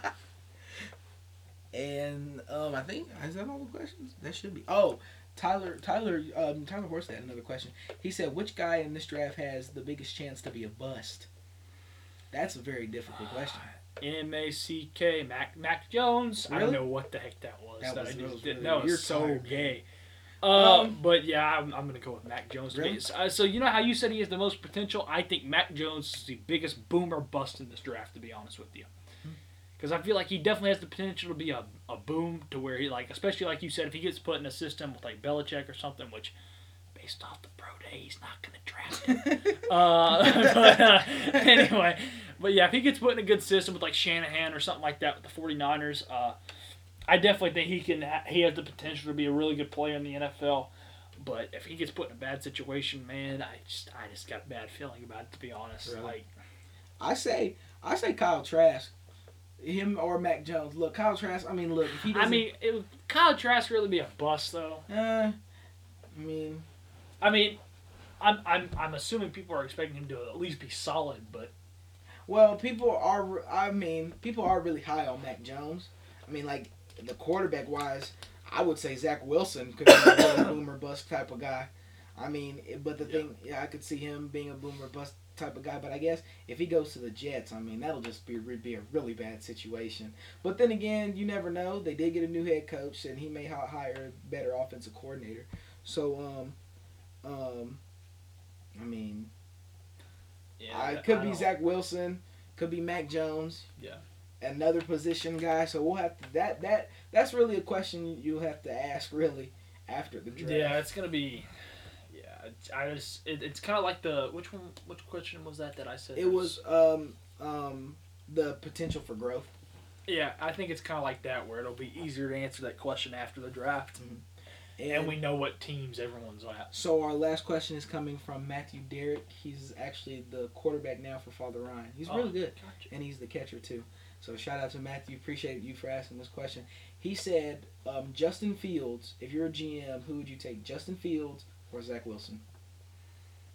Wait, why am I thinking about this like it's a question? Zach Wilson. You can go with Zach Wilson? I was just going to make a joke about his mom again. Why? Why? I mean, think about it. You're a single GM. Oh, okay. She's probably married. Anyway, but yeah, I would go... God, now that you're putting me in the GM shoe, I don't know what I would do. Come back to me. Pass. Well, for me, if I was a GM and, like, if I had to pick a quarterback, dang, now that I think about it, it is kind of hard. Because, like, part of me wants to pick Wilson, but I may go Fields here. Honestly, I just like what gets me, I mean, like, both of these guys can run. I mean, they have nice arms. They're accurate with the ball. I mean, I think you're taking a risk with both of them. Yeah. But I feel like... Part of me feels like Wilson's a bigger risk. So I was gonna say Fields. It contradicts my list from earlier, but I think I'm gonna go Fields too, just because I feel like you put me in the GM shoes. I feel like they're both risk, but I think Fields is less of a risk and like less of a liability than Wilson is. Mm-hmm. Personally, I say Fields because I mean, like obviously I agree with everything you said, but I mean then also I mean look Wilson I mean.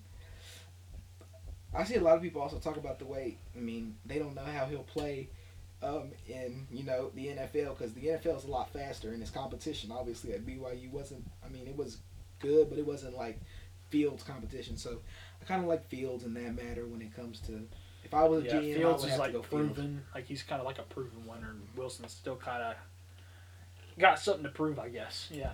So, I mean, both of our numbers, somebody asked me today who's going to be the number one overall pick. I mean... We all should know that the answer to that one. It's obviously going to be Trevor Lawrence. If it's not if the Jaguars mess that up and don't pick Trevor Lawrence, I think, you know, that, I will laugh at them forever unless it works. It was like that one year where Baker Mayfield went first. Now, I mean, it didn't backfire for the Browns. It definitely didn't. It didn't backfire. Who are they going to get if they didn't get him? I think Josh Allen. Yeah, right? it was the quarterback. That ended up working for both of them. Yes, it did. Yeah. It did. But I mean, like, I forgot that was that year quarterback heavy with Baker Mayfield coming out. Was that the year with Rosen too? I think so. I think that was the year with Rosen. Yeah. It was Rosen, and the Ravens took Lamar with like the 32nd pick that year. Mm-hmm. Yeah. So I mean, like, it wasn't. Well, so that was the same one Mahomes was in. We will never forget the words, the league done messed up. No, Mahomes was the year before that, I think. You talking about Josh Rosen? Everybody shouldn't have passed on me. No. That's what Lamar Jackson said. Hey, Lamar Jackson was like, the league done messed up. I was like, okay. No, he was right. He was right. But I mean, like that, like it's. I hate him, but he was right. Dude, that I don't even want to talk about. I don't even want to go back to that. Nope. I don't even go back to that. Nope, don't say anything. So the most pissed off I've ever been about a sport maybe ever. Like, a lot of times it's just been heartbroken. That wasn't a heartbreaking loss, it just pissed me off. Like, I was heartbroken. I wasn't a heartbreak. You know how some losses you're just like heartbroken afterwards, like, dang, that really just happened? I was just pissed. Like, I wanted to fight someone. I was so mad. God, dude. I also wanted to mention this. I hope you guys noticed the NFL did make that rule change where different positions can wear now single-digit numbers. Let's go, Derek. So back to that deuce. Oh my goodness, that's gonna look so good. It's gonna be really interesting to see. And this, I think, this will definitely help the NFL ratings go up. Everybody's gonna want to see this. You see, Tom Brady was mad about it. He was like, "Yeah, we're not gonna be able to see who we're blocking now." Tom Brady's like, "I don't know who's gonna be the Mike linebacker. I can't call him out now." Yeah, he can't say 52's the mic now. Now he's going to have to say 37's the mic. Or like, 4 is the mic. 4. 4's the mic. That sounds stupid. Change your number. Like, okay, I'm sorry, Tom Brady. He's like, this is going to make the league bad. I don't think it's going to make the league bad. I think it's going to make it seem more fun. The league's going to be fun. Yeah, I mean, I think if you can do anything to make the game more fun, do it. Yeah. That's my thing. I mean, I've been wanting to see single-digit numbers, really. I think it's cool because, like, now players can go back to their original numbers, but, like from college, like, Kamara can go back to 6, Tanner can go back to 2. Oh, my goodness, I didn't even think about Kamara going back to 6. Yeah, he can go back to 6, like my jersey I got. Yeah. I didn't even think about Kamara going back to 6. I mean, I already thought about Derrick Henry going back to 2. No, so Mahomes was asking on Twitter, he was like, what y'all guys think? Should I go back to 5? I was a horrible Mahomes impersonation. That was. I'm sorry. I tried to be Kermit the Frog. It didn't work. But, someone was saying, like, no, you've already made a legacy with 15. I think Mahomes should stay with 15. See, like, a lot of players like that, like, I think they should just stay with what they got because they already made it. Like, dude, I can't wait to see somebody be number 1. One's going to look good on somebody. That's kind of like, I don't remember what number Baker Mayfield wore before 6. He's always worn 6. No, like, he wore another number in high school because, like, I remember seeing a clip they were like, all right, Baker, it's time to choose your jersey number, and they had like his high school number. He's like, man, I wore it in high school. I would really love to go back to it. I know he wore 6 when he was at Texas Tech, Oklahoma. He's worn it his like whole college NFL career. But he's like, man, I'd really love to go back to it. He was like, the 6 got me here. I'm sticking with 6, and I was like, it's respect. Shoot, that's gonna be really interesting to see. I just hate how they're making it. They kind of made it difficult. They said you have to buy like all the jersey numbers. I don't know how to really the revenue for the jerseys. You have to that like you sell. Pay some fine or something. Yeah, I think that's stupid. So, but yeah, I think we got everything with the NFL. I mean, maybe draft if the fine goes to charity. Yeah, that could be interesting. Maybe if they, you can change your jersey number. Just give $50 or 50,000. 50,000 to your favorite charity. I'm like, oh, okay, that's actually kind of cool. But yeah. So I guess that's everything. Mm-hmm. Wait, did we talk since the tournament? Yeah. I don't think we have. Baylor. Okay, we talked about the tournament. Baylor, I mean, dominant. We can talk about, you said you wanted to mention about how I ruined Jalen Suggs' shot for you. Oh, God. Oh, Everybody. Okay, so first off, how many buzzer beaters did we have this tournament? 2. We had that in Alabama, right? So yes. I got to see the Alabama one. I'm sorry. I got to see that one. I'm sorry. And I was like, oh my gosh. Anyway, so I got to watch that one. That's your go-to for everything. Whenever Zephy tells me a story about something, he'll be like, I was watching it and then he hit the shot and I was like, oh my gosh! That's his go-to for everything. I was. This Jalen sucks. I'll tell y'all my reaction, but I'll let Christian tell his reaction and why he's so angry about it. So my great-grandmother, right, she is this mean old woman, basically. But God love her, you know. She's like 96.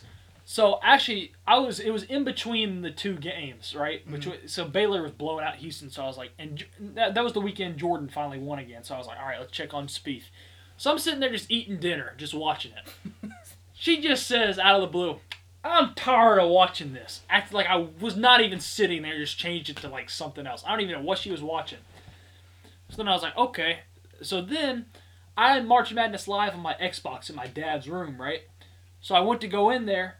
And it said, March Madness Live does not work unless you're on a mobile device for games broadcast on CBS. And I was like, thanks a lot, Paramount Plus. So then I was like, okay, I guess I'm watching it on my phone. So I was watching it on my phone. It's my own business. And see, here's the funny part. I was actually had to watch the last minute on the toilet because, you know, nature called. But then someone else decided to call. So I was probably about 30 seconds behind on my phone. And Zephy calls me, I decline it, and then he texts me right after and says, did you just see that? And as soon as he texts me that, it didn't play back to where like I had picked off. It just picked up live, and it said final, and I just saw Jalen Suggs dancing or whatever he was being Dwayne Wade on the scorer's table, and I was like... Yeah, that was nice. That was really funny. See, I had text Christian, and he's like, "Dude, you made me miss it." I said, "What?"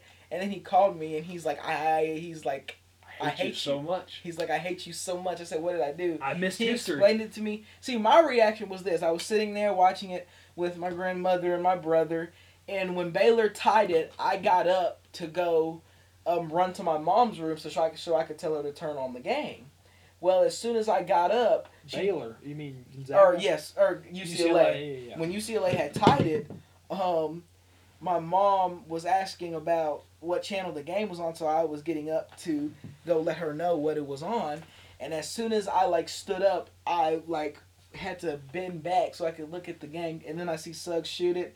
And when he made it, I literally jumped up and down. I don't know why. I think I was excited because. That means my bracket wasn't messed up just yet, because as you all know, our girlfriend. Shout out to our girlfriends. They have better brackets. No, they both destroyed us. Yes, they both beat me and Christian. So yeah, my girlfriend's bracket.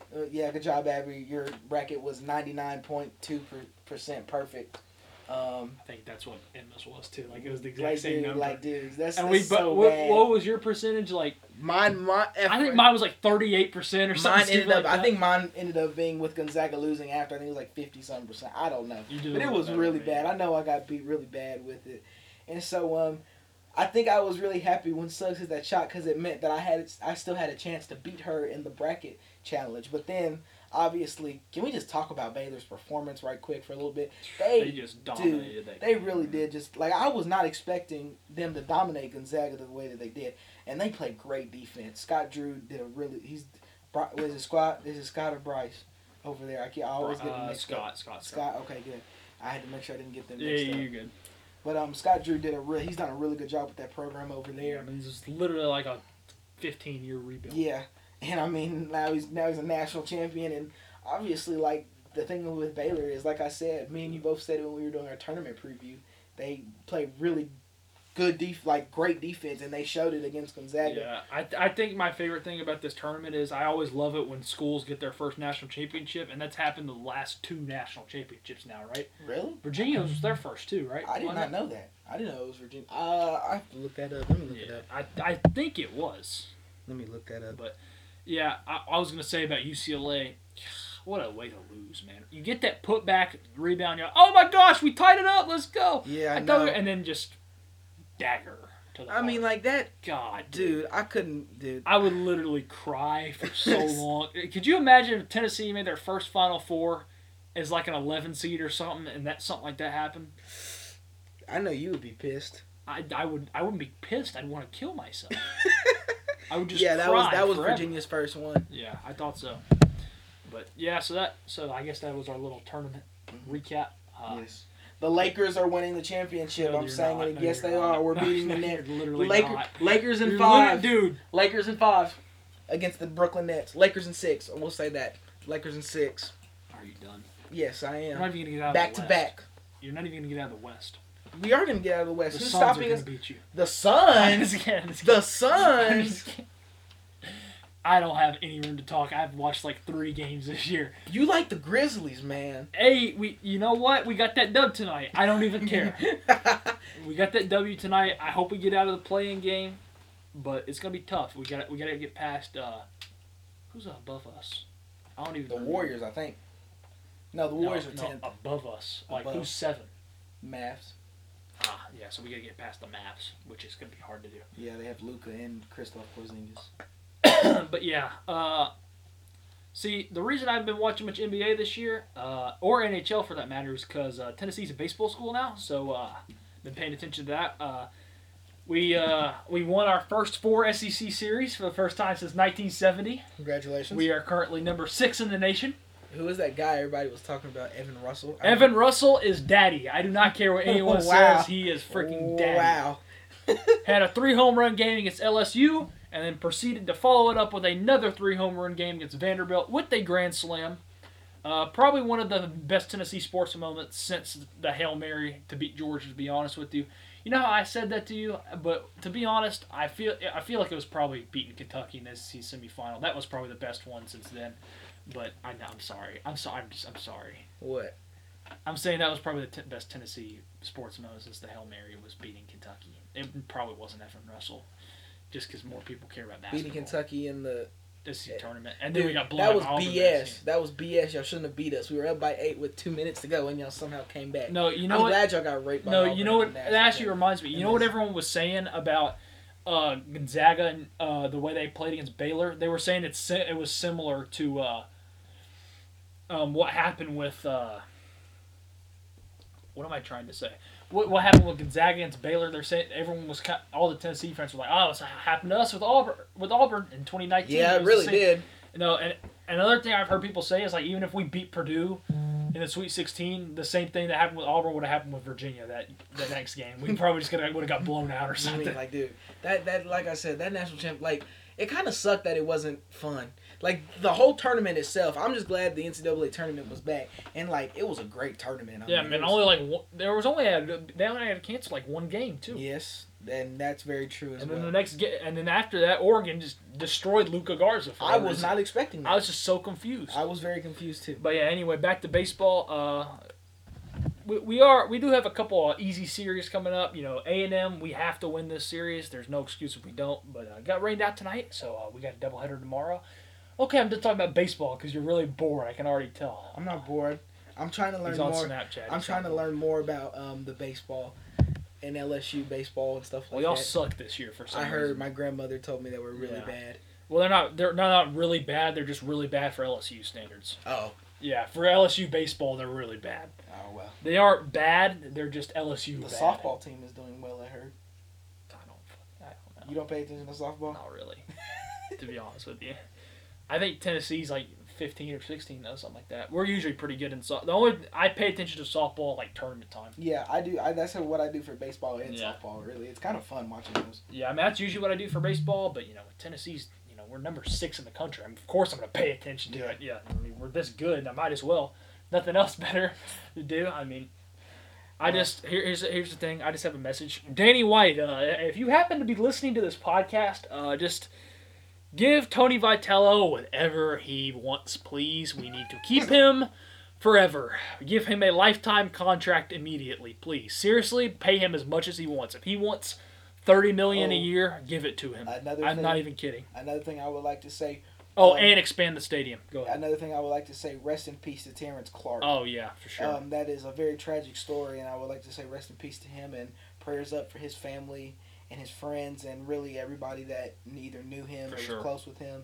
That was a very sad thing to hear this morning or yesterday, really. Yeah, but, for sure. So, yeah, I just thought we should end it on Madden. Yeah. But thank you to everybody that listened. Now I feel like I can't say what I was going to have to say before that. Oh, jeez. I was going to tell you, did you see the Ole Miss Mississippi State game or series from last week? Ole Miss. Then from baseball, dude. No. So they lifted their COVID restrictions. That place literally looked like a football. It felt like it was like a football. It was like they're having full capacity for SEC football next year. Yeah, no, but dude, that place legitimate. Like, I think Mississippi State's baseball stadium holds like 15,000 or something crazy like that. It literally looked like a football game. It was just crazy, that atmosphere. I feel like Tennessee can do that with baseball, and I hope we get there someday. So. Anyway, yeah. I mean, that's all we really have. Yeah. Hope you guys enjoyed this. They definitely didn't listen to all of it. They probably tuned out once we started not talking about the draft. They did, but hey, if you did listen to it, thank you for listening it all the way. Did anyone text the word last time? No, they didn't. Oh, yeah, y'all suck. God. Y'all, every one of y'all. Screw you guys. They're not listening anyway. It's okay. I mean, we should do it again. We can do an opportunity to be a guest now on the next episode if they listen to it all the way. What's the word this time? Let's see. What would be the word? Champion. Champion? All right, we'll do champion. It's what he's wearing. That's the first word I saw. So if you guys listen to this whole thing, text me or Christian the word champion. Text the keyword champion to win $1,000. We don't have that kind of money. We don't have that kind of money. Text champion and you will be able to be a guest on the next episode of the 615 podcast. Yes. You already got to see what it was like having. Well, shoot, it doesn't matter if you're family. You can be on this podcast if you want to. Yeah, for sure. It's a family-friendly podcast. As long as you like sports, man. It's, I don't know if it's family-friendly. We do kind of. It's mostly family-friendly, but anyway. But is there anything else you want to say before we head out? All right. Well, thank you guys for listening. We hope you guys enjoyed our NFL draft preview, and we hope you guys enjoyed the draft. I don't really know when our next episode is going to be, but it might be around NBA playoff time. Yeah, we might do one before then. We might not. I'm not really sure, but we hope you guys enjoyed it. We'll see you later. Peace out, guys.